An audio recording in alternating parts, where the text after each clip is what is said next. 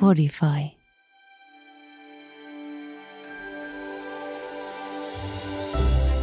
Tapahtui edellisessä jaksossa.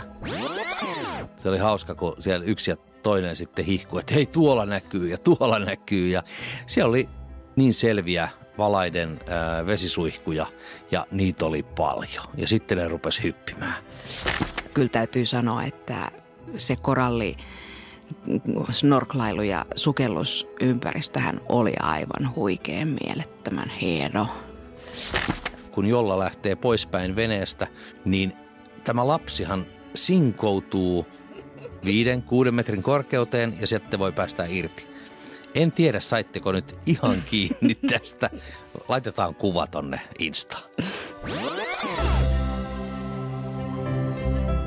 Tämä on tarina viisihenkisestä perheestä, joka päätti elää toisenlaista arkea. He myivät omaisuutensa ja varustivat vanhan purjeveneen kodikseen kuuden vuoden maailman ympäri purjehdusta varten. Tervetuloa Meretniemien matkaan.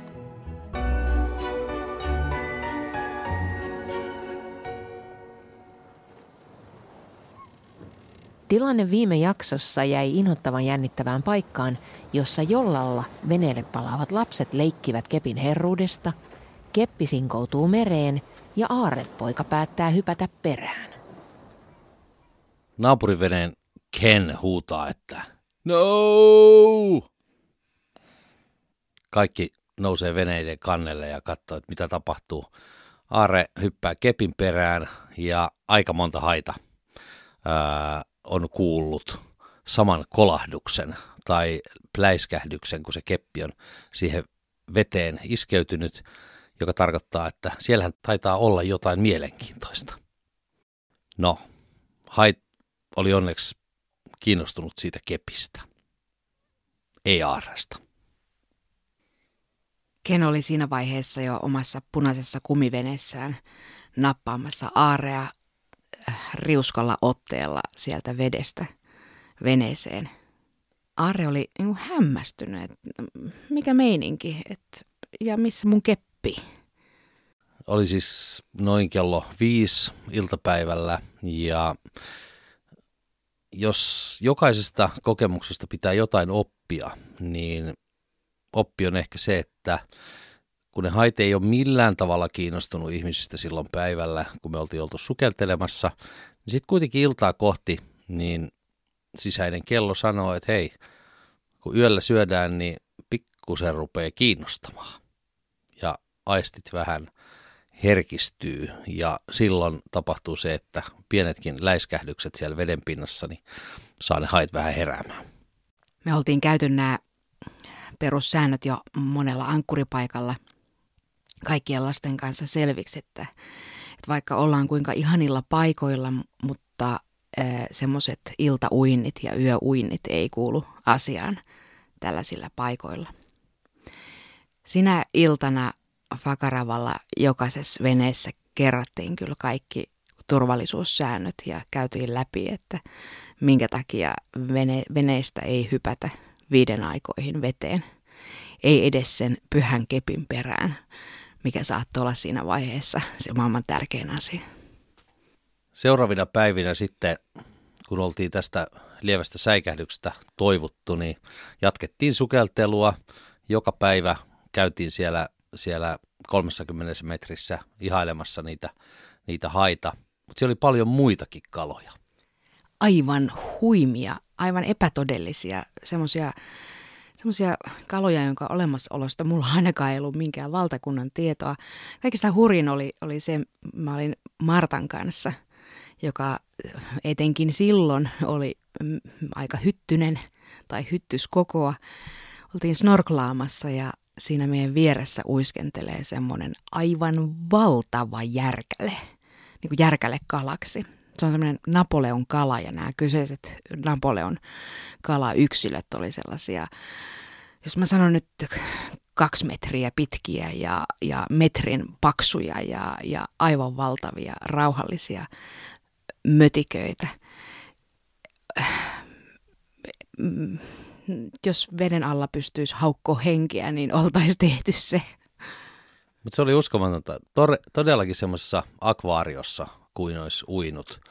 Ja, ja niitä oli vaan niinku toinen toistaan hienompia kaloja ja, ja ne värit, oransseja ja sinisiä ja se on niin, niin kirkkaan sähkön sinisiä kaloja kuin vaan voi olla, vihreitä, raidallisia, pilkullisia, ähm, vaikka kuin koitettiin tulkita sitä meidän hienoa kalaopasta tai useita niistä ja puhuttiin näiden biologien kanssa, niin ei me kyllä ihan kaikkia saatu tunnistettua. Ja varsinkaan sitten ei me pystytty muistamaan niitä nimiä, joten mehän annettiin sitten ihan omia nimiä niille kaloille. Että siellä tuli Oreo keksikalaa ja mitä kaikkea muita ihan uusia lajeja. Kaloja riitti tutkittavaksi monta, monta, monta päivää ja sitten jossain vaiheessa ajateltiin, että ei me nyt tänne kuitenkaan taaskaan jäädä ja sitten tuli päätös eteen ja mietittiin, että miten me täältä nyt lähdetään pois, että me oltiin sieltä toiselta puolelta atollia, joka oli lähes päiväpurjehduksen päässä, niin, niin tultu sieltä syvästä ää, sisääntuloaukosta ää, sinne atollille sisään, mutta tässä oli, oli paikka, josta sitten ää, pääsis ulos. Se itse niin kuin ulosmenoaukko oli 30 metriä syvä, mutta sinne päästäkseen piti sitten mennä semmoisten mielenkiintoisten korallimuodostelmien ohi tai, tai ää, puikkelehtiä siellä välissä. Ja sitten käytiin sukeltelee ja mittailtiin ja katsottiin paikkoja, että, että meillä oli kaikista syvin vene ja, ja tota, mittailtiin, että no kyllä tuossa niinku vähän yli kolme metriä pitäisi olla vettä, että kyllä me siitä varmaan päästään. Ja sitten lähdettiin yrittää.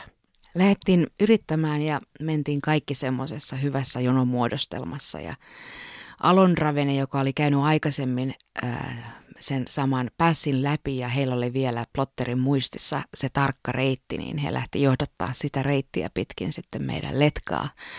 Me tultiin viimeisenä ja toivottiin parasta, että Alonran ää, reitti oli myös meille kaikista paras reitti.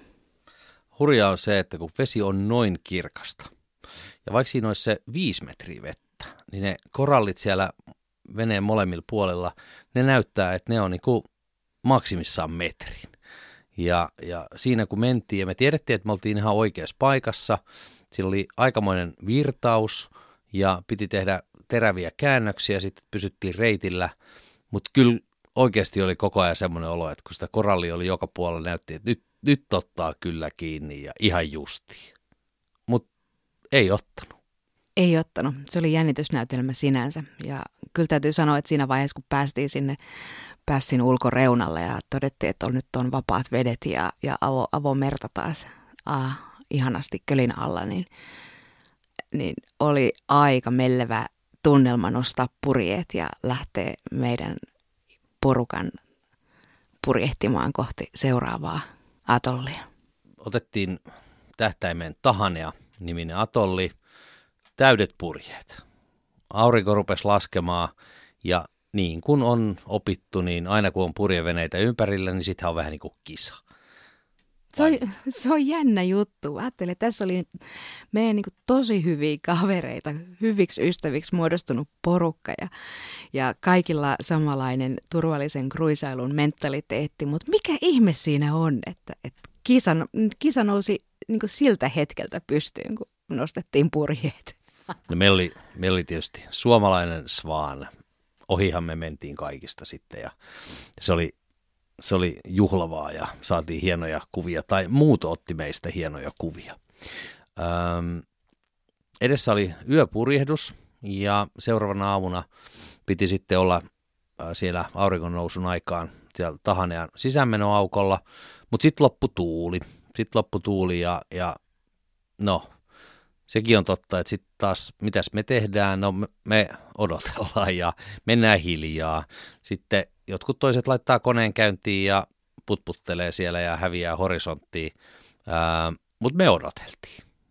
Ja sitten kun odottelee, niin sitten jossain vaiheessa rupeaa tuulee. Ja sitten rupesi tuuleen niin, että me oltiin siis missattu se hyvä aika mennä sisään sinne, sinne atollille ja sitten jouduttiin vähän odottelemaan ja sitten lähdettiin tekemään kunnia kierrosta, kaarettiin takaisinpäin muita, muita kavereita vastaan ja, ja tota, sitten mentiin kolmen veneen letkassa ää, iltapäivästä sitten, kun oltiin siinä useampi tunti saaren edustalla kikkailtu, niin sitten sen, sen äh, Slack-veden aikana sitten niin mentiin sisään. Ja Tahanea on nyt todellakin niitä asumattomia atolleja. Ja se on ihan selkeä syy. Tahanea äh, aikoinaan oli tämmöinen helmenkalastusfarmi ja jossakin vaiheessa, kun se varsinainen farmaus oli sieltä loppunut, niin sinne ei päästetty minkään valtakunnan asutusta eikä, eikä turistiinfraa eikä, eikä tehty, tehdä sukellusmatkoja. Se on kansallispuistoaluetta ja siellä on aika tiukat säännöt, että mitä siellä voi tehdä ja, ja mitä siellä saa tehdä. Eli jos sulta kysyttäisiin, että jos sä joutuisit lähteä autiolle saarelle, niin mitä ottaisit mukaan? No meillä oli tämä nyt edessä. Me oltiin ihan autiolla saarella keskellä tyyntä valtamerta. No, meillä oli meidän vene, eli meillä oli siinä ihan kaikki, mitä me tarvittiin. Tämähän on semmoinen äh, semmoinen ryhmäytymistesti aika monessa tyky, tykypäivillä varmaan jotkut on tehneet, eli pitää yhdessä ryhmässä miettiä, että mitä, mitä ottaisit autiolle saarelle mukaan tai, tai mitä teette, kun rantaudutte autiolle saarelle. No, meillä oli tässä tämmöinen tosielämän testi, että mitä pitää tehdä, kun rantautuu autiolle saarelle. No mennään uimaan, tietysti. Mutta siellä oli kyllä vastassa vähintään saman verran niitä haita kuin, kuin äh, Vakaravallakin. Ja no, ne oli aika pieniä ja, ja tota, sitten kun ne oli tullut kattelee, että mikähän möhkäle tähän tuli, niin ne hävisi sitten omille teilleen ja mekin päästiin uimaan. Ja tuommoisella kansallispuistoatollialueella on sillä tavalla ää, erilainen tilanne, että siellä ne merieläimet, ne hait, ei ole tottuneet niin, niinkään paljon ihmisiin ja, ja koska siellä ei saa ää, kalastaa siellä ää, atollin sisäpuolella, niin siellä ei myöskään sitten veneistä heitetä niitä kalanperkeitä sinne laidan yli. Eli ne hait, jotka siinä lipuili ympärillä, niin ne on nimenomaan niitä viiksi- ja partahaita, jotka käytännöllisesti kattoen etsii syötävää sieltä meren atollin pohjasta ja, ja koittaa löytää sieltä rapusia ja, ja mm, mustekaloja ja mitä muuta pien, pieneliöitä ja eivät vähimmässäkään määrin ole kiinnostunut muusta kuin kilisevästä ja kiiltävästä ankkurikettingistä. No Itsifoot-veneen emäntä Mia sitten lainas meidän jollaa ja saisit kyllä ihan hauskan haikokemuksen hänkin. Kyllä. Eli se meidän optimisti jolla, niin sehän ei ollut ainoastaan lasten käytössä, vaan, vaan melkein kaikki aikuiset halus joko verestää muistiaan ja kokemuksiaan ja oppejaan kevyt venepurjehduksesta tai sitten opetella ihan kokonaan uuden lajin. Ja itse asiassa on aika hämmästyttävää, että aika monella tuommoisella valtamerikruiserilla, Blue Water Cruiserilla, niin ei välttämättä olekaan ihan, ihan takaraivossa sitä oppia, että millä tavalla optaria käytellään. Ja sitten kun se optari on aika matala ja pieni, ja jos ei tajua, että se pää pitää oikeasti laittaa alas, kun puomi tulee yli tuulen suunnan muuttuessa, niin sitten voi käydä köpelösti. Ja sitten voi vene kaatua. Ja optari, kun on semmoinen malli ja kylpyamme, niin kun se kaatuu, niin sehän täyttyy niin kuin samalla tavalla kuin kylpyamme täyttyisi. Me seurattiin sitten siitä Panasään kannalta Mian harjoittelua ja hän tietysti onnistui kaatamaan veneen ja sitten siellä oli aika paljon niitä haita siinä ympärillä. Eivät he Miasta nyt olleet sitten sen enempää kiinnostuneita, mutta kyllä mä luulen, että hän taisi vähän säikähtää. Joo, kyllä siinä niin, niin taisi käydä ja se oli sinänsä hauska reaktio meidän lapsilta. Oliko se Martta, joka sanoi, että katteli sitä Panasean kannalta seisoi ja, ja arvioi tilannetta ja en minä kyllä tiennyt, että optarinkin voi kaataa. Mutta kyllä sen näköjään voi kaataa. Sai Mia kuulla tästä aika monta kertaa jälkikäteen. Tahanejan rannat, että vaikka se on autio, niin siellä on yksi mökki. Siellä on yksi mökki, joka on semmoinen kuin sen atollin vartijan mökki, joka hän sitten, ei me häntä nähty, mutta käytiin mökkiin tutustumassa, semmoinen pikkuinen hökkeli sinne on rakennettu, mutta muuten ei mitään asutusta missään. Sinne tullaan naapuriatolleelta aina silloin tällöin keräämään kookospähkinöitä, mutta muuten se on täysin autio. Ja se, että sitten kun käveli siellä rannoilla, tajuu, että täällä ei oikeasti ole ketään missään, ja, ja seuraavalle saarelle on semmoinen kuin vuorokauden ää, purjehdus, niin tuntui kyllä, että nyt, nyt ollaan aika kaukana kaikesta. Ja se on jotenkin, mä käytän semmoista muotisanaa kuin voimauttava tunne, että me ollaan täällä keskellä ei yhtään mitään autiolla saarella ja, ja niin kuin Tuomo sanoi tuossa äsken, niin meillä oli kaikki. Meillä oli varauduttu veden kanssa, ruoan kanssa, meillä oli varaosia, meillä oli herkkuja, meillä oli tulentekovälineet ja me oltaisiin voitu jäädä sinne todella pitkäksi aikaa ja meillä ei olisi ollut mikään hätä mihinkään. Ja hyvää seuraa. Kun on niitä tulintekovälineitä ja hyvää seuraa, niin sittenhän pitää rillata. niin nyt rillattiin sitten. Vietiin äh, veneellä ruuat ja muut tarpeet sinne, sinne äh, rantaan äh, vielä kun aurinko oli ylhäällä ja sitten kun aurinko rupesi laskee ja tuli ihan pimeä, niin tehtiin kokko, eli semmoista valtavan pitkistä isoista palmun oksista, jotka oli pudonneet palmuista ja olivat ihan kuivia, niin niistä tehtiin valtavat kokot ja, ja niiden ympärillä sitten tanssittiin kaikenlaisia pakanallisia tansseja. Siinä kohtaa oli semmoinen jännä tunne, että koko muu maailma niin kuin ei enää ollut olemassakaan, vaan ainoastaan oli meidän iso kipinöivä kokko ja tähti taivas ja se meidän pieni porukka, joka vaan tiivistyi ja voimistui yhteen. Yöllä sitten kun lähdettiin kotiin sieltä, oltiin kokot saatu sammutettua, niin sitten niin kuin joskus käy, niin, niin oli tullut laskuvesi. Ja se on sitten inhottavampaa, kun sitä jollaa pitää siellä kivikossa pimeässä niiden kivien välistä punkea eteenpäin niin, että saadaan kone päälle ja päästään ajelemaan. Eikä pelkästään kone päälle, myöskin kaikki ihmiset sitten jossakin vaiheessa siihen jollaan. Ja äh, mikäli tämän samanlaisen voimauttavan kokemuksen äh, haluaa kokea, niin mun ehdoton äh, vinkki ja mm, semmoinen tarpeellinen muistutus on se, että joka ikisellä pitää olla kunnolliset riuttakengät jalassa tai sukellustossut.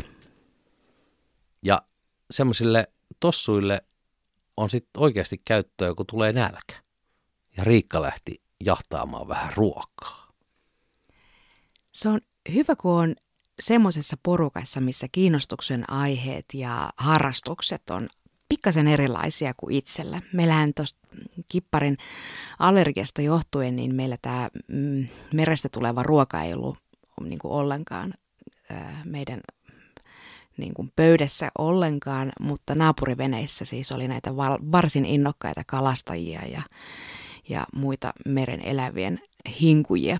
Me lähdettiin yhtenä yönä sopivaan kuun aikaan 11-12 aikaan yöllä riuttakengät, sukellustossut jalassa ää, pienelle retkelle.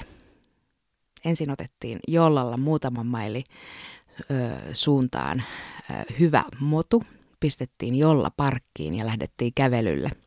Varusteena meillä oli niiden hyvien kenkien lisäksi isot kunnolliset nahkahansikkaat ja monta ämpäriä. Ja miksi näin? kun siellä riutalla, silloin kun on laskuveden aika, niin sinne riutallehan muodostuu semmoisia vähän niin kuin altaita. Eli kun vesi laskee ja sitten niihin muodostelmiin jää vettä, niin sinne ei jää vaan vettä, vaan sinne jää sitten kaikenlaisia muitakin otuksia, eli rapuja. Ja niitä sitten siellä taskulaupon valossa metsästetään ja koitetaan nappailla paljalla käsillä kiinni. Ei paljalla käsillä, vaan niillä nahkahanskoilla. ja ei mitä tahansa rapuja, vaan kysymyksessä nimenomaan nämä oli lobsterit. Ei ihan niitä semmoisia hummereita, joita näkyy herkukaupan tiskillä, vaan Etelämeren hummereita. Mutta ne ei olekaan sellaisia rauhassa kiven kolossa lötkötteleviä kavereita, vaikka yhtäkkiä voisi kuvitellakin. Lähestyttiin, jokainen yritti meistä, jotka paikalla oli. Lähestyttiin, kun nähtiin, että tuolla voisi olla tuommoinen lobsteri kaveri odottelemassa. Mutta joka kerta kun mä lähestyin, niin ne ampas matkaan aivan hirvittävällä vauhdilla. Tuommoinen telkkäpöntöstä voisi olla aika semmoinen hyvä kuvaava sana. Mulla oli kaksi ämpäriä, mutta mä en saanut yhtä ainutta kiinni. Ja mä totesin äh, naapuriveneen teinipojan olevan aivan ylivoimainen hummerin metsästäjä ja me todettiin, että mä kannan niitä ämpäreitä ja hän metsästä. Sebastian nappasi sieltä aika monta, jota vaikka nyt et itse saanutkaan pyydystettyä, niin saatiin kuitenkin meidän veneeseen. Olin avustamassa, niin sain, sain sitten oman osani ja vieläpä valmiiksi valmistettuna. Ja iso osahan niistä säilyttiin sitten semmoisia suurempia juhlia varten, mitkä oli sitten suunnitelmissa tulevina viikkoina. Mutta aina kannattaa kokeilla uusia ihmeellisiä harrastuksia, jos joku tulee ja kysyy, että lähekkö mukaan. Tähän oli nyt nähty. Tai siis eihän nyt ollut nähty, mutta oltiin aika paljon koettu ja todettiin, että sääikkuna alkaa olla semmoinen, että me voitaisiin lähteä kohti seuraavaa atollia. Ja seuraava atollihan oli meille tuttu, taas kerran. Se oli se kuuluisa Makemo, jossa olimme olleet kuusi viikkoa jumissa sen starttimoottorin hajoamisen takia. Mutta nyt mentiinkin toiselta puolelta saarta sitten sisään. Siellä on kaksi sisäänmenoaukkoa ja ihan eri saaresta, erilaisesta saaresta ää, oli kyse. Mutta kun se purjehdus tonne oli ollut semmoista leppoisaa, niin nyt sitten ei ollutkaan ihan leppoisaa, vaan sitten saatiin taas kokea niitä öisiä myrskyjä ja, ja tota, äh, vähän veneiltä meni rikki asioita ja, ja jouduttiin välillä laskeen purjeet kokonaan ja sitten aamulla, kun aurinko tuli ylös, päätettiin, että no nyt voisi mennä, mutta se sade oli niin valtava, se oli niin huono ilma ja, ja pilvinen, että ei oikeastaan nähnyt mitään ja päätettiin, että mepä odotetaan. Ja sitten meitä oli neljä venettä, josta kolme päätti odottaa ja yksi päätti, että ää, kyllä me tonne sisään mennään. No tanskalaisvene Kalle Kakkonen meni sisään, me muut ollaan siellä ulkopuolella, kunnes sieltä tulee sitten soitto, että ajettiin koralliin. Makemo ei siis ole asumaton saari, mutta ei oikeastaan missään pidä ajaa koralliin. Ei missään. Ei, varsinkaan paikassa, jos ei ole mitään mahdollisuuksia sit tehdä kunnon korjauksia. Ähm, he, oli, he oli ollut keulalla ihminen tähystämässä, mutta niin kuin sanoin, se sää oli niin huono, että sieltä ei oikeastaan nähnyt ja pilvinen, niin viisi metriä ennen kuin vene oli sitten ollut sen korallipään kohdalla, jotka lymyilee siinä ihan veden pinnassa, niin sitten he oli sen huomannut, koittanut tehdä käännöstä ja köli oli napannut aika lailla kiinni. Ja sitten pikkusen aikaa siinä ihmettelivät, että mitä, mitä tapahtuu, onko tullut pahoja vaurioita. Peräsin oli ottanut kiinni, mutta ei ollut kuitenkaan katkennut. Mutta sitten kun sen sukellettiin, niin palanehan sieltä oli irti. Ei kauhean hyvä juttu. Makemon sää siinä vaiheessa oli oikeastaan antoi koko aika sitä merkkiä, että joo, että ei, ei todellakaan haluta viettää tuomotuilla syklonikautta ähm, ne massiiviset pilvet ja ne ihan järjettömän isot sateet, jotka säännöllisin väliajoin tulee, niin ei se miellyttävää tulisi olemaan. Me pohdittiin, että me ollaan Makemolla hetken aikaa ja ihan selvästi tehtiin suunnitelma siihen, että me halutaan viettää joulu Markisisaarilla. Makemolla kuitenkin sää piristyi pikkasen ja me pystyttiin siirtymään semmoiseen mukavaan lepposaan aika lailla aution Ankkurilahteen. Oli tiedossa kisailuita ja lasten synttärijuhlia ja, ja varsinkin jouluun valmistautuminen alkoi olla aika kova juttu veneissä. Sitä ennen piti tietysti tutkia vauriot. Ja Kalle Kakkosen peräisin oli selkeästi vaurioitunut ja me oli onneksi semmoista epoksia sitten yhdessä veneessä, joka kovettuu myös vedenpinnan alla ja sillä saatiin tehtyä semmoiset hätäkorjaukset siihen. Öö, se tuntuu, että siihen tuli vähän tullut klappia, joka nyt ei ole tietysti kauhean hyvä, että jos peräisin heiluu, koska edessä oli vielä useamman sadan merimailin purjehdus sinne Markisisaarille. No niitä korjauksia tehdessä lapset tekivät rannalle sitten oman leirinsä. Sinne vietiin ää, teltat ja sinne vietiin riippumatot ja sinne tehtiin ää, puumajoja. Ja, ja sitten hauska projekti oli se, että Makemon ää, rannoille ää, oli päätynyt aikamoinen liuta asioita, josta pystyi rakentamaan lautan. Mutta se että miksi siellä oli niin paljon sitä tavaraa, niin onko sitten vähän surullisempi juttu. Eli tuommoinen täysin, täysin äh, niin puhdas äh, atolli sisäpuolelta, niin siellä ulkopuolella tuulenpuolisilla reunoilla ihan valtava määrä kaikenlaista muoviroskaa. No näistä oli sitten se hyöty, että niistä sai tehty hienon lautan ja, ja tota, sitä rakennellessa meni, meni monta päivää. Ja lapset jopa vietti sitten yön vai kaksikin siellä omassa leirissään rannalla, kun vanhemmat nukkuivat mukavasti veneessä.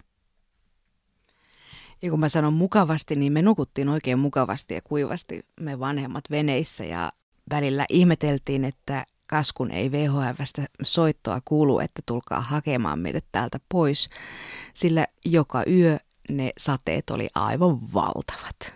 Siellä joku piti kipinämikkona tulta yllä ja vähän se oli varmaan kunnia kysymys. He oli radiopuhelin, olisi voinut soittaa, että tulkaa hakea ja totta kai me oltaisiin oltu minuutissa siellä rannassa, mutta, mutta heillä oli kova yhteishenki ja veikkaan, että muistavat ne kokemukset lopun elämänsä. Joo, muistan, että Kerttu ja Aare sanoi, että ikinä ei ole maistunut aamupala niin hyvälle kuin Makemon lasten leirissä.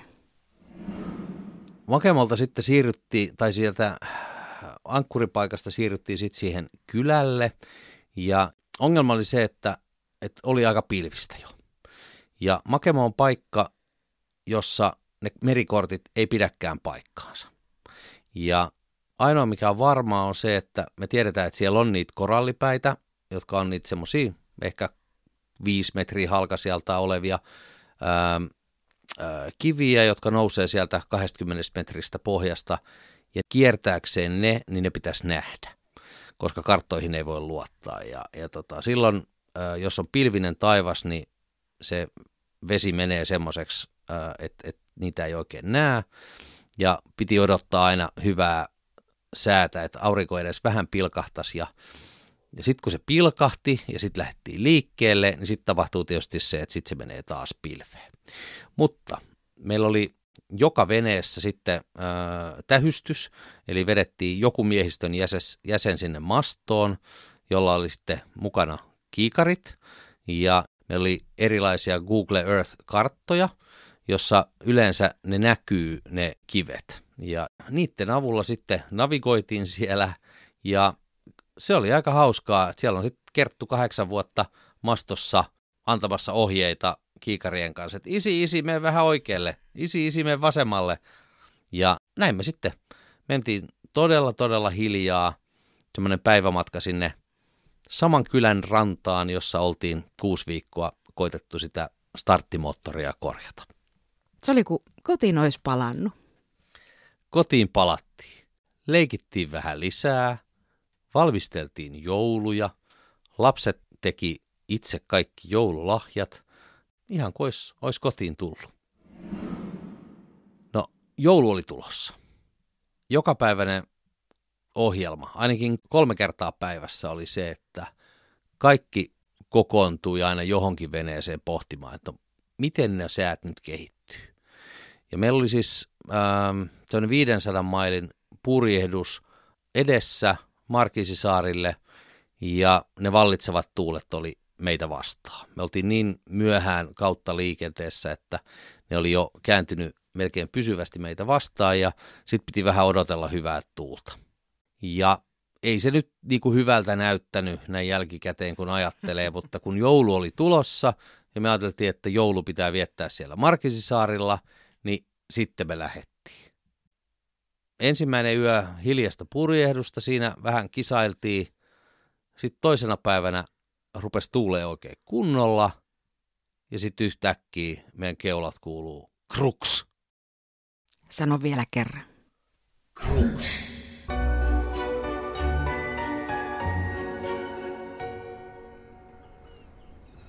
Me tykästyttiin viime jaksossa niin kovin näihin koukuttaviin jaksolopetuksiin, että sait heti perää uuden samanmoisen.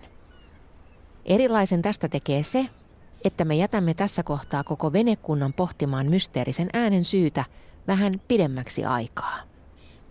Panasea matka jatkuu, se on selvä, mutta pidämme tässä kohtaa tauon ja lähdemme jälleen keräämään logikirjoista ja muistelmista tarinaa tästä eteenpäin. Seuraavalla kaudella vietämme joulua 2018. Jännitämme, jääkö yksi miehistön jäsenistä pysyvästi Ranskan Polynesiaan esiintyväksi tanssitaiteilijaksi. Ja lähdemme hitaasti, mutta epävarmasti ja monen mutkan kautta etenemään kohti uutta Seelantia. Lämpimin kiitos sinulle. Olet ollut mitä parasta matkaseuraa ja virtuaalimiehistöä. Voi hyvin. Ja kunnes jälleen kohdataan.